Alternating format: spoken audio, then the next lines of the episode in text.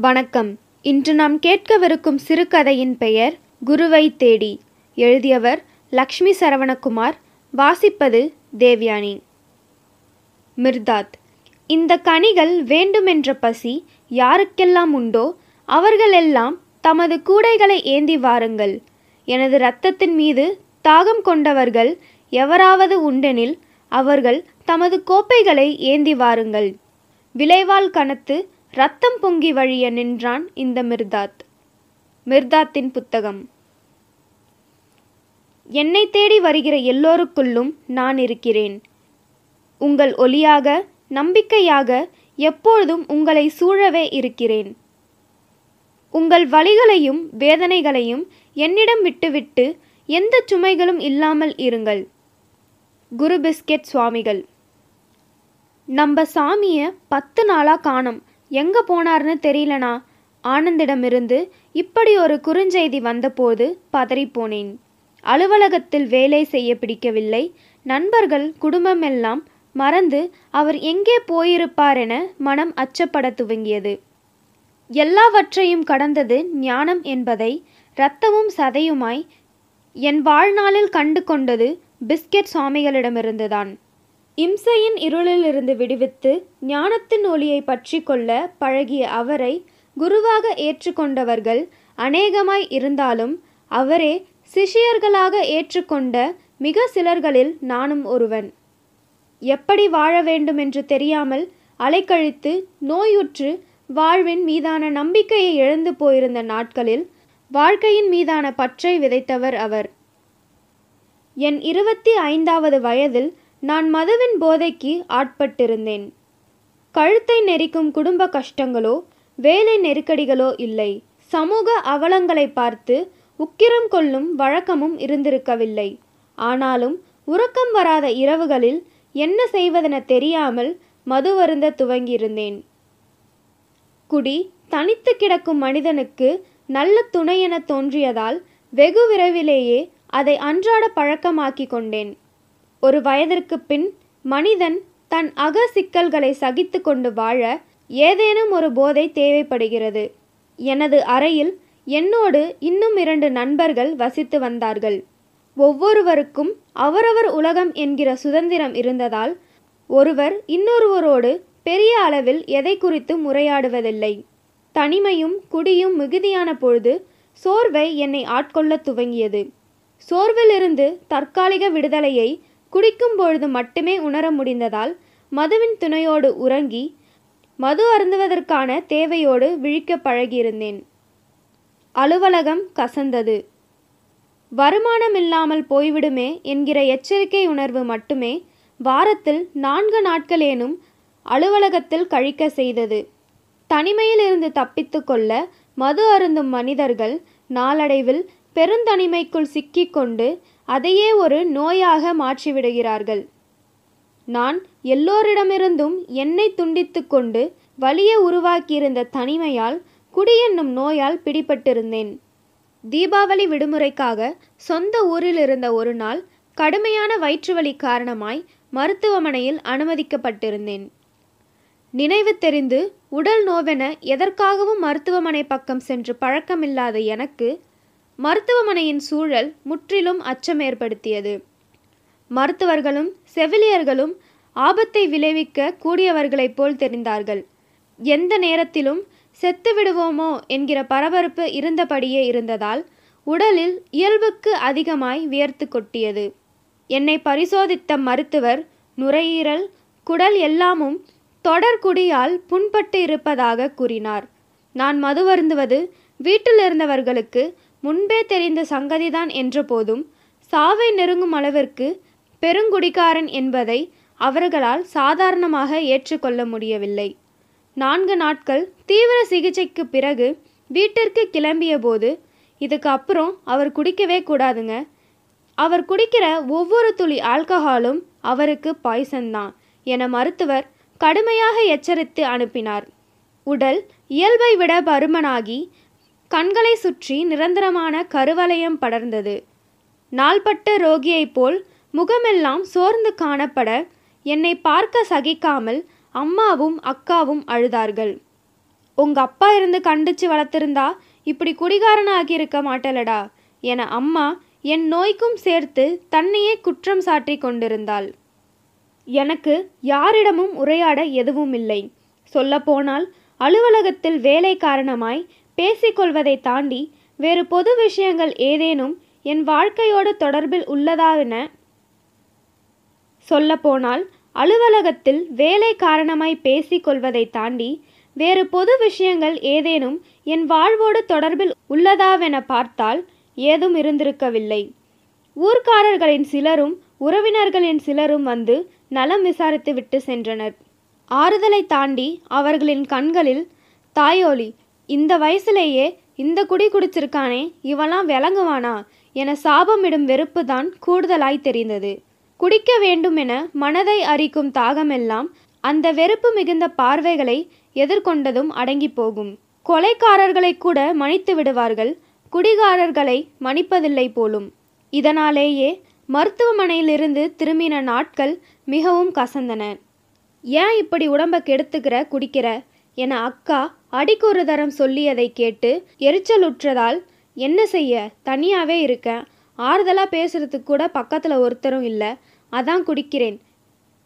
என்று நான் சொல்ல அக்காவும் அம்மாவும் எனக்கு திருமணம் செய்து வைத்து விடுவதென முடிவு செய்தார்கள். ஒரு பெண்ணை இயல்பாக எதிர்கொள்ள முடியுமாவென என் மீது எனக்கு சந்தேகமாய் இருந்தது.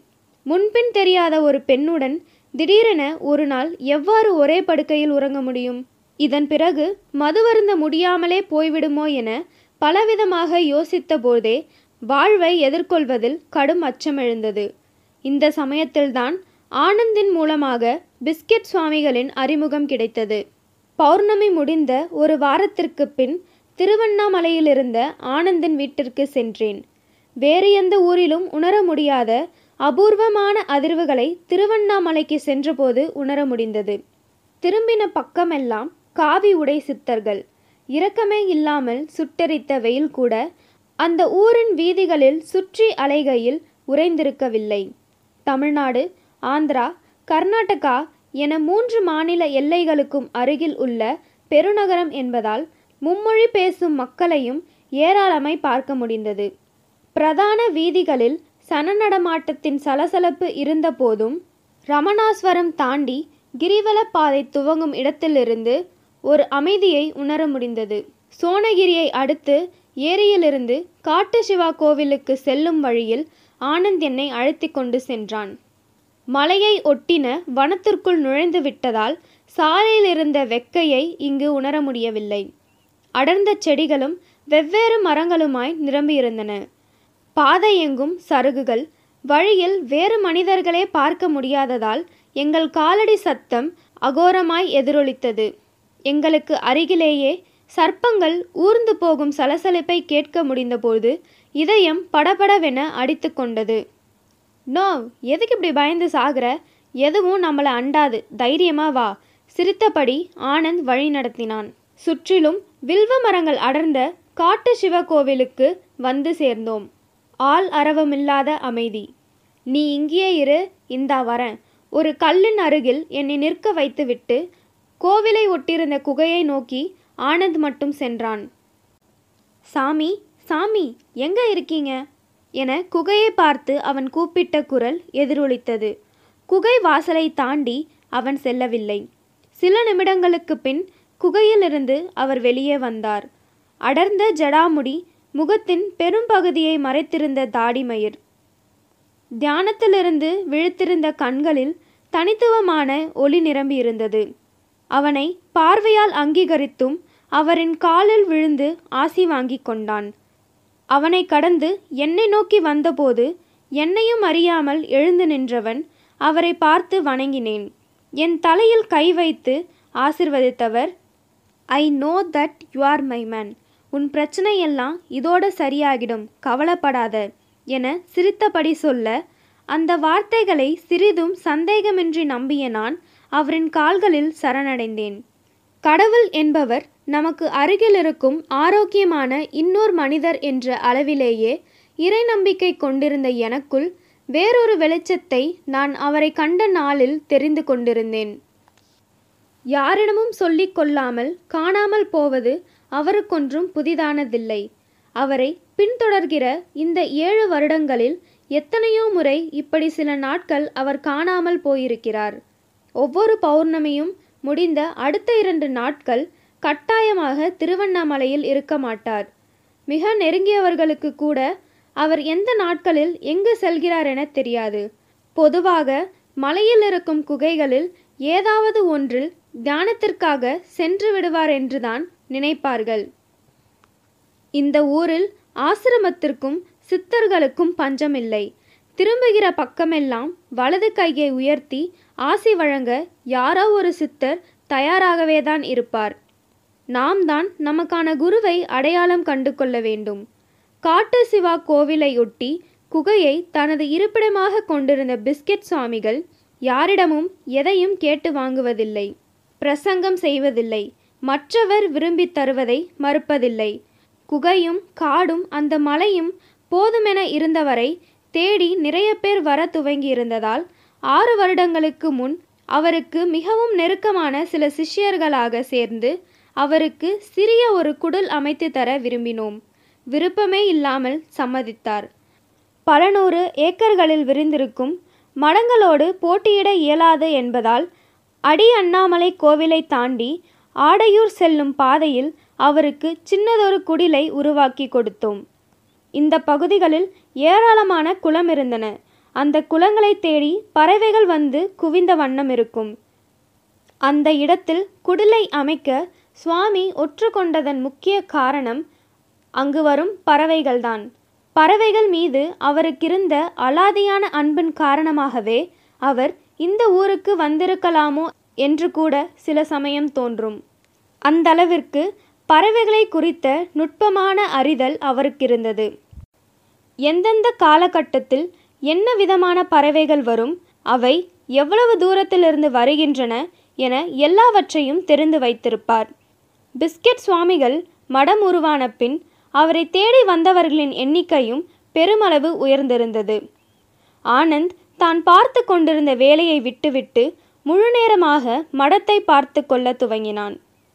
மாதத்தில் இரண்டு வார இறுதியில் சென்னையிலிருந்து நான் மடத்திற்கு வந்து போக துவங்கினேன். நாளடைவில் நெருக்கமான ஒரு பக்தர்கள் கூட்டம் உருவாவதற்கு அவர் எங்களோடு நடத்திய உரையாடல் முக்கியமானதொரு காரணமாய் அமைந்தது. எந்த கேள்விகளும் சந்தேகங்களும் இல்லாமல் அவரை தொடரும் என்னை போன்ற சிலரோடு மாதத்தில் ஒரு நாள் அவர் உரையாடுவதுண்டு. மடத்தின் தியான அரங்கில் மூன்று நான்கு மணி நேரங்கள் தொடர்ந்து உரையாடலில் பெரும்பாலும் நாங்கள் அவர் பேசுவதை கேட்பவர்களாக மட்டுமே இருப்போம். ஆன்மீகம் என்பதை கடவுள் என்கிற நிலையிலிருந்து விலக்கி இயற்கை மனிதர்கள் என முற்றிலும் வேறான வழியில் அணுகியதோடு எங்களையும் அவ்வழியில் அழைத்து செல்ல துவங்கினார். எந்தெந்த தினங்களில் எந்தெந்த கடவுள்களை வணங்க வேண்டும் என்று சொல்வதற்கு பதிலாக புத்தகங்களை வாசிக்கவும் செடிகளை நடவும் பழக்கினார். ஒவ்வொரு உரையாடலிலும் அவர் எங்களுக்கு அறிமுகப்படுத்தும் புத்தகங்கள் அதை எழுதியவர்கள் அந்த புத்தகத்தின் தனித்துவம் இவற்றையெல்லாம் கேட்க ஆச்சரியமாயிருக்கும். எங்களில் யாரும் அவர் புத்தகம் வாசித்து பார்த்ததில்லை. ஆனால் அவருக்கு மிர்தாத்தை தெரிந்திருந்தது ஓஷாவையும் குர்ஜிஃபையும் தெரிந்திருந்தது. தாமஸ் மன் நாவல்களையும் செல்மா லாக்கர்லவின் மதகுருமார் நாவலையும் மணிக்கணக்கில் அவரால் பேச முடியும். மனுஷனோட வாழ்க்கையை அர்த்தபூர்வமாக மாத்துறது ரெண்டு விஷயம்தான் இயற்கை இன்னொன்று கலை. இது ரெண்டையும் அழகாக நேசிக்கிறவனால மட்டும்தான் ஆன்மீகத்தோட இழைகளை புரிஞ்சிக்க முடியும். உங்கள் வாழ்க்கையை மாத்துற எந்த மாயாஜால வித்தையும் என்கிட்ட இல்லை. ஆனால் உன் வாழ்க்கைக்கு தேவையானது எதுன்னு சுட்டி காட்டுற வழிகாட்டியாக இருக்க முடியும் என ஒருமுறை குறிப்பிட்டிருந்தார். அதனாலேயே அவரை அமைதியாய் தொடர்வது ஒன்றே எங்களுக்கு போதுமானதாய் இருந்தது. நான் திருவண்ணாமலை வந்து சேர்ந்தபோது இரவாகி இருந்தது. பேருந்து நிலையத்திற்கு என்னை அழைக்க வந்திருந்த ஆனந்தின் முகத்தில் இதுவரை இல்லாத துயரம் பிடிபட்டிருப்பதை பார்க்க சகிக்கவில்லை. அமைதியாகவே இருவரும் மடத்தை நோக்கி வந்து கொண்டிருந்தோம். நீதான ஆனந்த் எப்பவும் அவர் கூடவே இருக்க? உனக்கு கூட அவர் எங்கே போயிருக்காருன்னு தெரியாதா? என நான் கேட்டதற்கு அவன் பதில் ஏதும் சொல்லவில்லை. சம்பந்தமே இல்லாமல் திரும்பி சரக்கு சாப்பிட்றீங்களான? என கேட்டான். ஒரு நொடி அதிர்ந்த நான். அடே நான் என்ன கேட்குறேன் நீ என்ன சொல்லிட்டு இருக்க குடிக்கிற நேரமாடா இது என பதட்டமடைந்தேன். என்னை சட்டை செய்யாமல் இல்லைண்ணா எனக்கு இப்போ அதத்தணும். தெளிவாக இருந்தா எதுவும் சொல்ல முடியாது. கொஞ்சம் குடிப்பமா? என்றான். சரிடா நீ வேணா குடி. எனக்கு வேணாம். பிஸ்கெட் சுவாமிகளின் அறிமுகம் கிடைத்த நாளிலேயே குடியின் மீதான விருப்பங்கள் எல்லாம் சுத்தமாய் போய்விட்டிருந்தது. அவருக்கு பக்தர்களை தனியாகவும் தன் சீடர்களை தனியாகவும் பிரித்து அணுகும் தெளிவிருந்ததோடு சீடர்களிடம் தன்னை எவ்வாறு வெளிப்படுத்தி கொள்ள வேண்டும் என்கிற பக்குவமும் இருந்தது. அறிவின் மகத்துவத்தை சுருக்கமாகத்தான் சொல்வார். ஆனால் அந்த வார்த்தைகள் மற்ற எல்லா சிற்றின்ப சிந்தனைகளையும் மறக்கடிக்க செய்துவிடும். ஞானம் என்ற சொல் ஏற்படுத்திய போதை மற்றற்றதாய் இருந்தது. இத்தனை வருட காலம் குடித்த மதுவையும் மொத்தமாய் ஒரே நாளில் குடித்தாலும் கிடைக்காத போதையது. மடத்தை அருகிலிருந்த ஏரிக்கரையில் இருவரும் சென்று அமர்ந்தபோது சற்று தூரத்தில் வேறு சிலரும் மதுவருந்தி கொண்டிருப்பதை பார்த்தேன். இரவின் வெளிச்சத்தில் மலை பூதாகரணமாய் தெரிந்தது. பகலில் பார்க்கும்பொழுது மனதில் நிரம்பும் பக்தியைப் போலில்லாமல் இந்த தோற்றம் அச்சத்தை உருவாக்கியது. ஆனந்த் வாங்கி வந்திருந்த மதுவை பிரித்து முதல் சுற்றை ஊற்றி குடிக்க துவங்கிய நேரத்தில் என் மனைவி என்னை அலைபேசியில் அழைத்தாள். ம் ஆமாம்ப்பா நான் இங்கே வந்துட்டேன். நீயும் பாப்பாவும் சீக்கிரமாக சாப்பிட்டுட்டு தூங்குங்க என அவளிடம் சுருக்கமாக பேசிவிட்டு ஆனந்தின் பக்கமாக வந்தபொழுது அவன் இரண்டாவது சுற்றுக்கு சென்றிருந்தான். டே ஆனந்து என்னடா இது? நீ குடிக்கிறன்றதே இன்னைக்கு தான் தெரியும் ஆனால் பெருங்குடிகாரனாட்டம் இப்படி குடிச்சிட்டு இருக்க? அவர் இப்படி போயிட்டு வர்றது புதுசா என்ன? இதுக்கு முன்ன எத்தனை வாட்டி தியானத்திற்கு போயிட்டு வந்திருக்காருலடா? அந்த மாதிரி தான் இதுவும் என ஆறுதலாக தோளில் தட்டி சொன்ன என் கையை தட்டி விட்டான் தியானத்துக்கு நொட்டுனாரு என்றான் எரிச்சலோடு.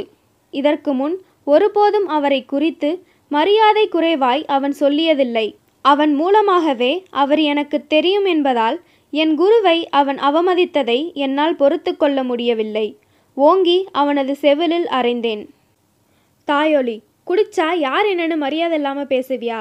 அவர் என்ன சாதாரணமான ஆளா? என ஆத்திரத்தோடு கேட்டேன்.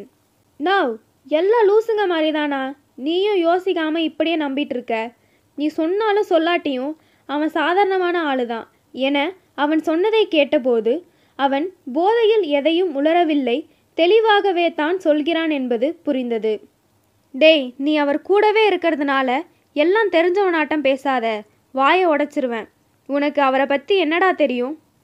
என்ன தெரியணுமோ அது எல்லாம் தெரியும். அந்த ஆள் பேர் சங்கரன். பாலக்காடு சொந்த ஊர். பதினஞ்சு வருஷத்துக்கு முன்னே ஒரு பிரைமரி ஸ்கூலில் டீச்சராக வேலை செஞ்சுருக்கான்.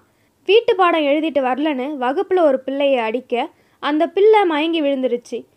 ஸ்கூல் ஹெட்மாஸ்டர் இந்த ஆள் செஞ்ச வேலையால் கடுப்பாகி சஸ்பெண்ட் பண்ணி மண்டை கிறுக்காகி அன்னைக்கு ஊரை விட்டு கிளம்பினவன் நேராக இங்கே வந்துட்டான்.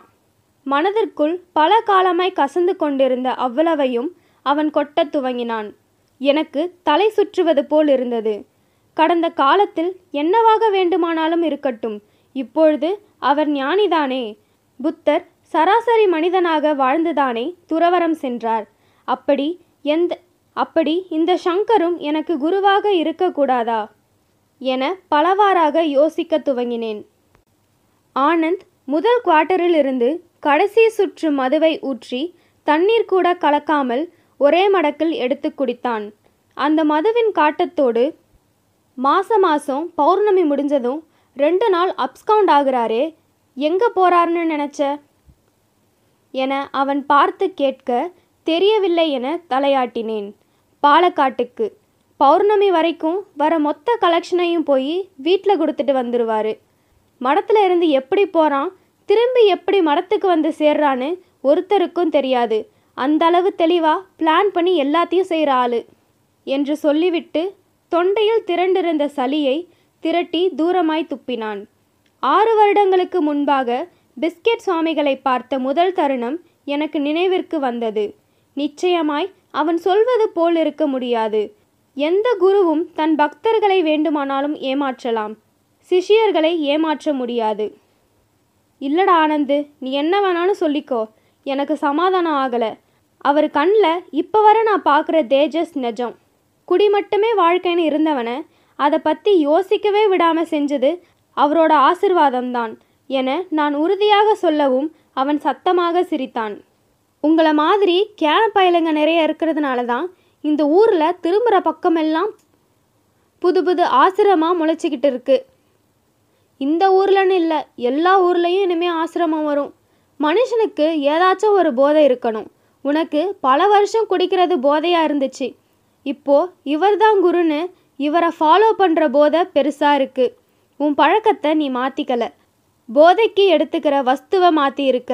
நானும் உன்னைய மாதிரி தான் ரொம்ப நாளாக அந்த ஆள் சாமியாக நினச்சிக்கிட்டு இருந்தேன். ஆனால் மடம் ஆரம்பித்ததுக்கு அப்புறம்தான் அவரோட சுயரூபம் என்னன்னு தெரிஞ்சது.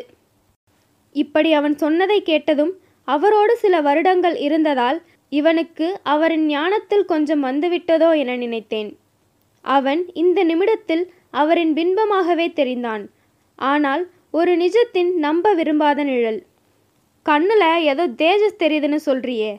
நாள் முழுக்க கஞ்சா அடிச்சுக்கிட்டு நல்லா தூங்கி எழுந்திரிச்சா எல்லாருக்கும் அந்த தேஜஸ் வரும். சுற்றி ஆளுங்க இருக்கப்போ தண்ணி கூட குடிக்காம அமைதியாக இருக்கிற மனுஷன் ஆள் இல்லாதப்போ திங்கிறத பார்க்கணுமே. இந்த இடத்துக்கு வர பறவையை பற்றி எல்லாமே அவருக்கு தெரிஞ்சிருக்குன்னு சொல்லுவியே. எப்படின்னு நினைக்கிற? எல்லா வெரைட்டி பறவையும் அவருக்கு திங்கிறதுக்கு செஞ்சு கொடுக்கறதே நான் தான் அதுலேயும் பழந்தின்னி வவ்வால்னா போதும். மனுஷன் பேயா திம்பான். திருவண்ணாமலையில் இந்த ஆளுக்கு பழந்தின்னி வவ்வாலை தேடி தேடியே பல நாள் எனக்கு கொட்ட வலி வந்திருக்கு. அவன் மூச்சு விடாமல் சொல்லி முடித்ததை கேட்டு எனக்கு உடலில் ஒரு நடுக்கம் ஏற்பட்டது. நெற்றி நரம்புகள் இடைவிடாமல் துடிக்கத் துவங்கின. முன் மதுப்பழக்கம் இருக்கையில் மது அருந்துவதற்கான காத்திருப்பின் போது இப்படி துடிப்பது வழக்கம். அதே துடிப்பு இப்போது ஏன்? நம் நம்பிக்கை மீது நமக்கு விருப்பமான ஒரு மனிதன் ஏன் இத்தனை கொடூரமான வன்முறையை சொல்லுகிறான் என யோசிக்க யோசிக்க ஆனந்தன் மீது வெறுப்பு அதிகமானது. விரல்களில் ஏற்பட்ட நடுக்கத்தை அவன் கவனித்து விடக்கூடாதென மறைத்தேன். செவிகளில் யாரோ ஒன்றுக்கு நான்கு முறை இடைவிடாமல் ஓங்கி அறைவது போல் ஒரு ஒலி எதிரொலித்தபடியே இருந்தது. அவன் வைத்திருந்த இன்னொரு பாட்டில் மதுவை திறந்து அவன் குடித்த டம்ளரில் ஊற்றி அவசரமாய் குடித்தேன். நீண்ட நாட்களுக்கு பிறகு தொண்டை குழிக்குள் இறங்க சிரமங்கொண்ட மதுவால் இரும்பல் வந்தது. கொஞ்சம் தண்ணீர் குடித்து என்னை ஆவாசப்படுத்தி கொண்டேன். நீ எதுக்குனா இப்போ குடிக்கிற? உனக்கு தான் ஒத்துக்காதுல. என அக்கறையாய் கேட்டவாறே என் கையில் இருந்த டம்ளரை வாங்க வந்தவனின் கையை தட்டிவிட்டு ஏ அக்கறையை நிப்பாட்றா சாமியை பற்றி இவ்வளோ சொல்கிற விளக்கென்ன? எதுக்கு அவர் கூட இருக்க? விட்டுட்டு போக வேண்டியதானே? எதுக்கு அவரை காணும்னு அனுத்துற தேட சொல்லி ஊரு ஊருக்கு ஆள் அனுப்புற? என்று இறைத்தேன். விட்டுட்டு போயிட்டா எனக்கு வருமானம்? இப்போ ஒன்று ரெண்டு வருஷமாக தான் நல்ல வருமானம் வந்துட்டுருக்கு செங்கத்தில் ஒரு வீடு கட்டிட்டு இருக்கேன். சரி இந்த ஆள் என்னவோ பண்ணிட்டு போகிறான் நாம் கண்டுக்காமல் இருந்துக்கிட்டா கால காலத்துக்கு செட்டில் ஆகிரலாமேன்னு தான் மூடிக்கிட்டு இருக்கேன். பத்து நாள் பிரச்சனை இல்லை அதனால் பேசாமல் இருந்தேன். நாளைக்கு பௌர்ணமி இந்த ஆள் இருந்தால் தான் வருமானம். எனக்கு என்னென்னு எங்கேயாவது போனால் என் பொழப்பு என்னாகிறது? மடத்தை நம்பி இருக்க மற்றவங்க பொழப்பெல்லாம் என்னாகிறது? அப்படி பார்த்தா நீயும் களவாணி பயதானடா? நான் யாரையும் சாமி பூதம்னு சொல்லி ஏமாத்தலனா? அந்த ஆள் கிட்ட வந்து கொட்டுற பணத்தில் கொஞ்சம் எடுத்துக்கிறேன். நான் செய்கிறத திருட்டுன்னு வேணா சொல்லிக்க. ஆனால் அந்த ஆள் செய்கிறது பாவம். என்னடா ஏமாத்திட்டார் ஏமாத்திட்டாருன்னு சொல்கிற அவர் யாரை ஏமாத்தினாரு? மடம் ஆரம்பிக்கிறதுக்கு முன்ன இருந்து நானும் தான் கூட இருக்கேன். நான் ஒன்றும் அவருக்கு பெருசாக செஞ்சிடலையே. இருக்கவங்க வந்து கொடுத்துட்டு போகிறாங்க இப்படி சொல்லிவிட்டு இன்னொரு சுற்று மதுவை எனக்கு ஊற்றி கொண்டேன். அவன் சிரித்தான். பக்தர்களையும் ஸ்பான்சர்களையும் தனித்தனியாக எப்படி டீல் பண்ணுறதுன்னு அவருக்கு நல்லாவே தெரியும்.